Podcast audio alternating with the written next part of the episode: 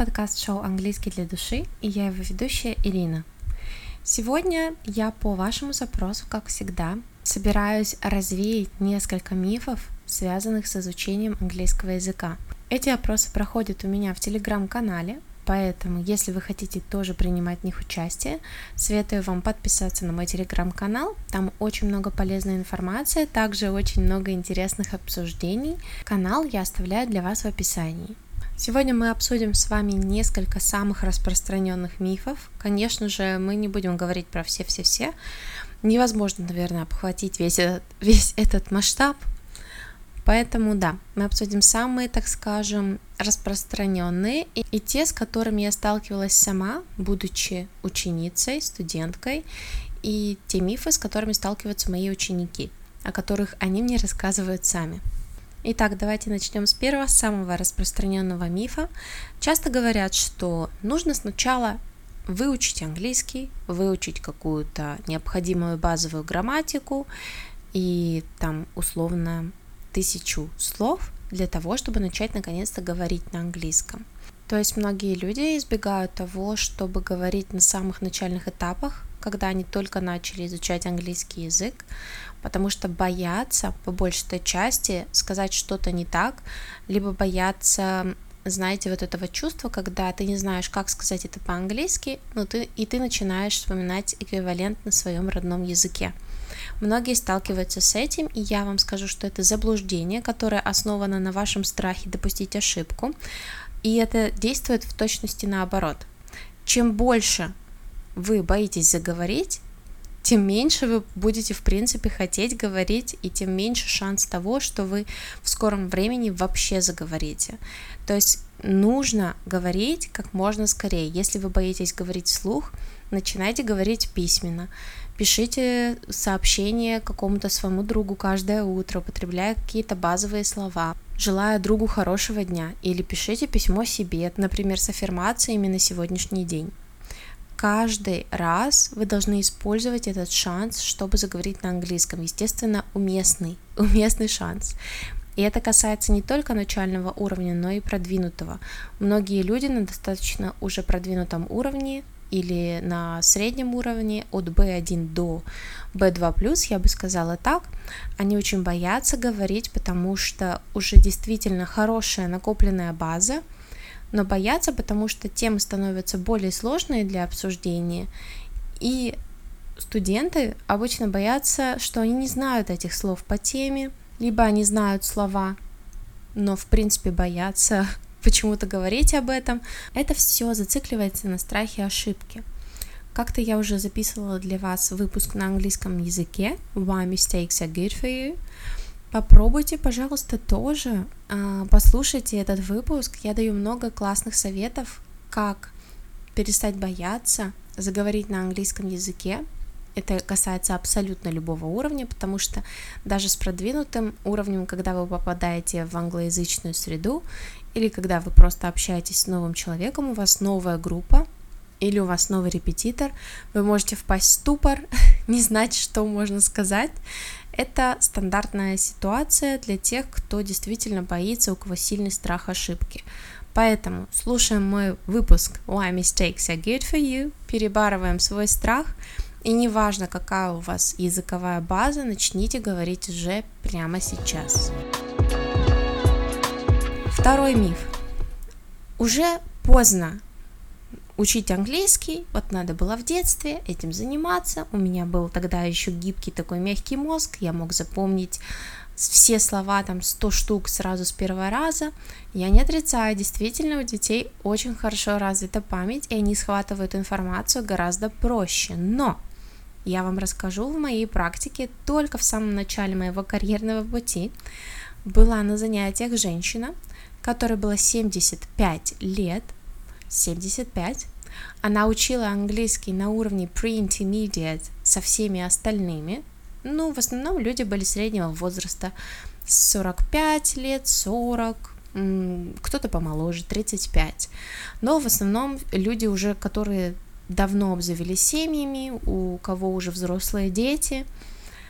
И самая старшая была там эта женщина 75 лет, у нее была потрясающая мотивация, она сказала мне, что ее дочь переехала в Нью-Йорк, и ей просто необходимо увидеться с дочерью, при этом чувствовать себя там комфортно, потому что дочь работает большую часть времени, а она хочет походить по магазинам, посмотреть разные места, и плюс у нее родилась внучка, которая на данный момент по-русски понимает хуже, чем по-английски, потому что ее отдали в англоговорящий садик, это естественно, она погрузилась в среду, но тем не менее они воспитывали и воспитывают ее билингвом, но все равно русский проседает. И вот чтобы хорошо понимать внучку, чтобы быть на одной волне с дочкой, ходить по магазинам, она в 75 лет учила английский, и знаете что?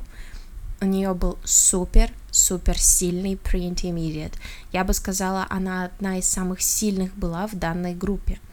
И она бы легко достаточно шла уже на следующий уровень, уровень intermediate, но этого я уже не узнала, потому что в скором времени покинула школу, был не очень хороший опыт работы с э, руководителем данной школы. Если кто-то слушал про а, трэш, мой выпуск про трэш-истории из моего педагогического опыта, тот понимает, о чем я говорю. Это был действительно трэш, я оттуда ушла сама. Кстати, хочу сказать, что ни с одного места рабочего меня никогда не увольняли. Я всегда уходила сама. Так вот, возвращаясь к этой женщине. Потрясающая мотивация все, что ей было нужно.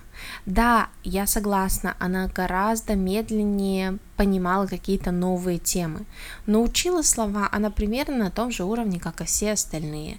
Грамматика шла просто немножечко сложнее, потому что в этом возрасте действительно просто чуть-чуть сложнее воспринимать информацию, чем в более раннем возрасте.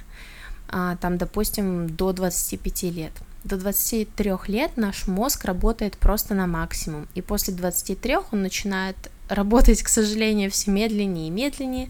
Да, он также хорошо усваивает информацию, но именно пиковая активность идет до 23 лет. То есть мы максимально, так скажем, на высоте, на пике нашей мозговой активности именно в это время. Но никто не сказал, что потом наш мозг просто отключается и не воспринимает язык. Нет, это неправда. Вы можете смело начинать учить язык в любом возрасте. Возможно, это будет не так легко, как было бы в юности или в детстве, но тем не менее, поверьте мне, результат все равно будет, если ваша мотивация остается на должном уровне. Третий миф самый распространенный и мой самый любимый, так скажем, для того, чтобы поговорить на эту тему. Нужно заниматься только с носителем языка, если ты хочешь потрясающий разговорный английский и вообще хочешь английский высокого продвинутого уровня, нужен только иностранец. Хорошо, давайте обсудим данную ситуацию. Допустим, вы нашли своего преподавателя-носителя – по большей части, если вы заметили, в России, я не знаю, как в других странах, напишите, пожалуйста, в комментариях, как у вас, в России очень много носителей, это правда, а, но большинство из них не являются преподавателями английского языка. И к нам по большей части приезжают, да, носители языка, но без педагогического образования. Что значит для нас, русскоговорящих, без педагогического образования. Давайте возьмем, например, чтобы яснее увидеть эту разницу, преподавателя русского языка здесь, в России, и бухгалтера.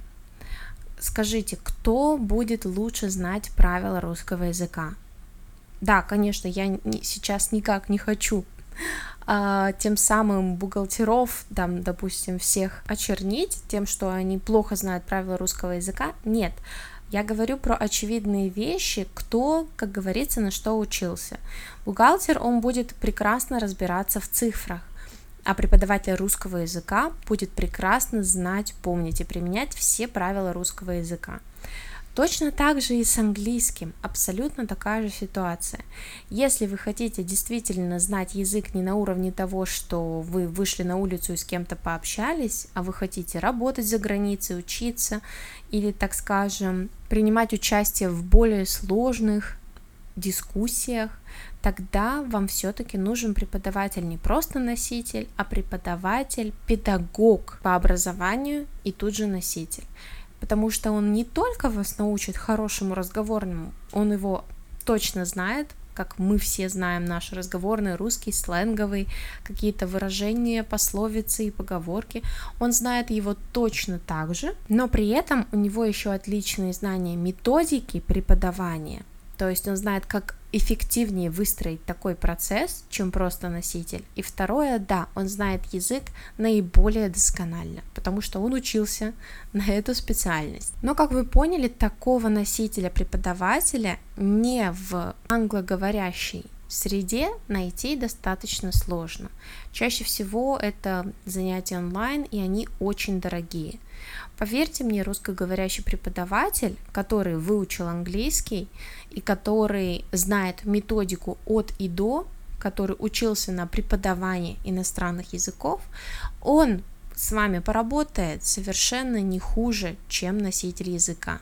Поверьте мне, у меня есть очень много примеров таких преподавателей, которые даже превосходят носителей языка по данным характеристикам, потому что мы изучаем язык как второй Соответственно, мы больше тонкостей видим и копаем, потому что в своем родном языке мы не разбираемся настолько досконально. Мы знаем, что нужно так говорить, нужно так писать, мы знаем базы, и основы этого, в принципе, нам достаточно. Мы не спешим перед кем-то выпендриться на своем родном языке. Но когда мы говорим про иностранный, да, нам хочется выпендриться, используя там английский, французский, неважно какой язык, мы изучаем досконально все детали, потому что мы боимся, что мы будем говорить с ошибками, мы будем говорить плохо. Так что, как вы поняли, это всего лишь миф. Можно найти такого же прекрасного русскоязычного преподавателя, и он будет совершенно не хуже, чем англоговорящий, рассказывать вам о тонкостях грамматики, давать и разговорную лексику тут же, и поставить произношение как нужно. Далее, мой любимый миф, который на самом деле очень долго жил в моей голове тоже. Сейчас расскажу, а, в чем заключается миф и как это связано со мной. Очень долгие годы в моей голове жила идея то, что мне не дано знать английский язык.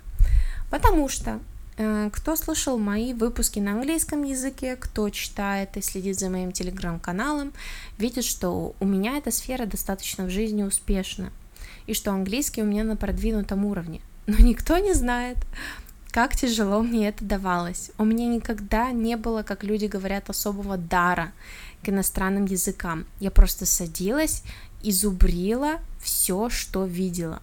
Просто мне так нравился английский язык, я не могла представить того, что какое-то какое отсутствие дара помешает мне говорить на английском, ну и впоследствии, кстати, на французском. Но я вам точно скажу, что никогда никакой предрасположенности и таланта у меня к этому не было. И знаете, что я вам скажу? Ее нет ни у кого. Да, есть люди, которые легче запоминают новые слова, которые быстрее внедряют новые конструкции. Это, в принципе, особенность развития их мозга. Это связано не только с английским языком, вообще, в принципе, это связано, и вообще со сферой языков, это связано со всеми сферами жизни. Такие люди, они обычно быстро схватывают информацию и легко могут ее переработать. Плюс это применимо к языкам. Что касается какого-то таланта и дара к языкам, нет, не ищите его. Его нет ни в вас, ни в вашем соседе, у которого уровень C2, как он утверждает. Ни в ком. Только есть огромное усердие, мотивация и желание учить английский язык. Это все, что вам нужно. Никакого таланта.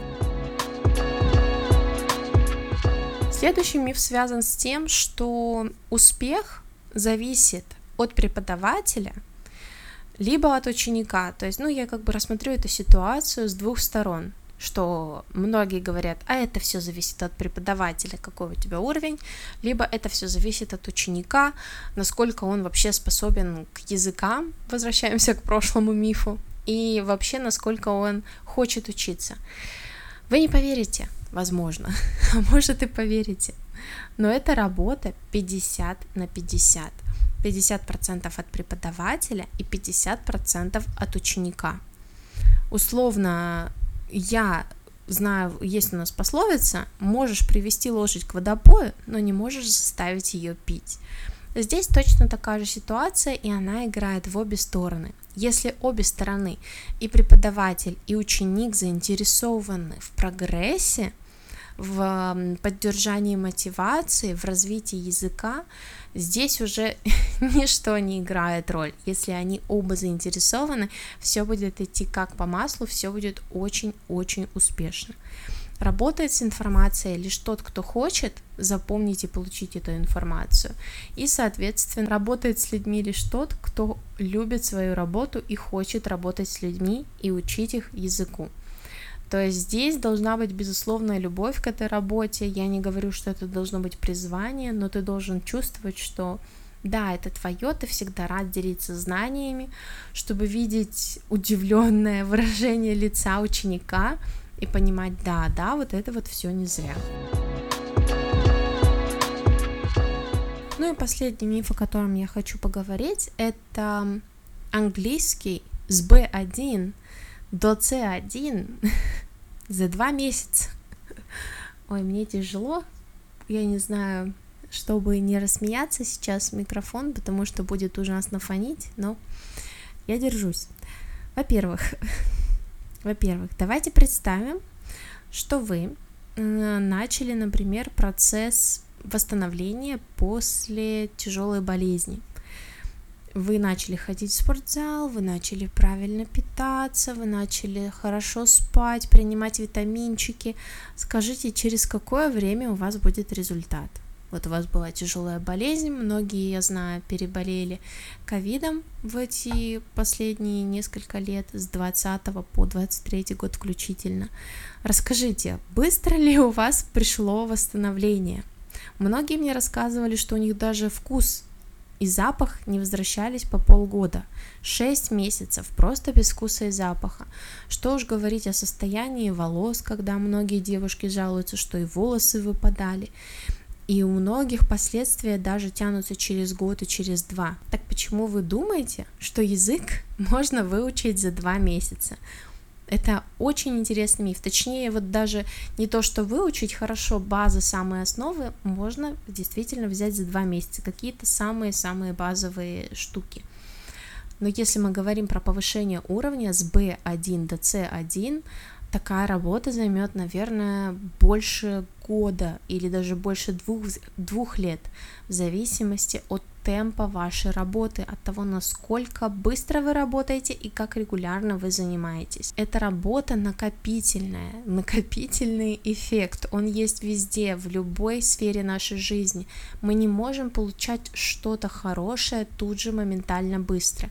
Если это что-то действительно качественное и хорошее, это очень долгий процесс становления и работы. И вы это знаете, это касается абсолютно всего. Я привела вам пример здоровья.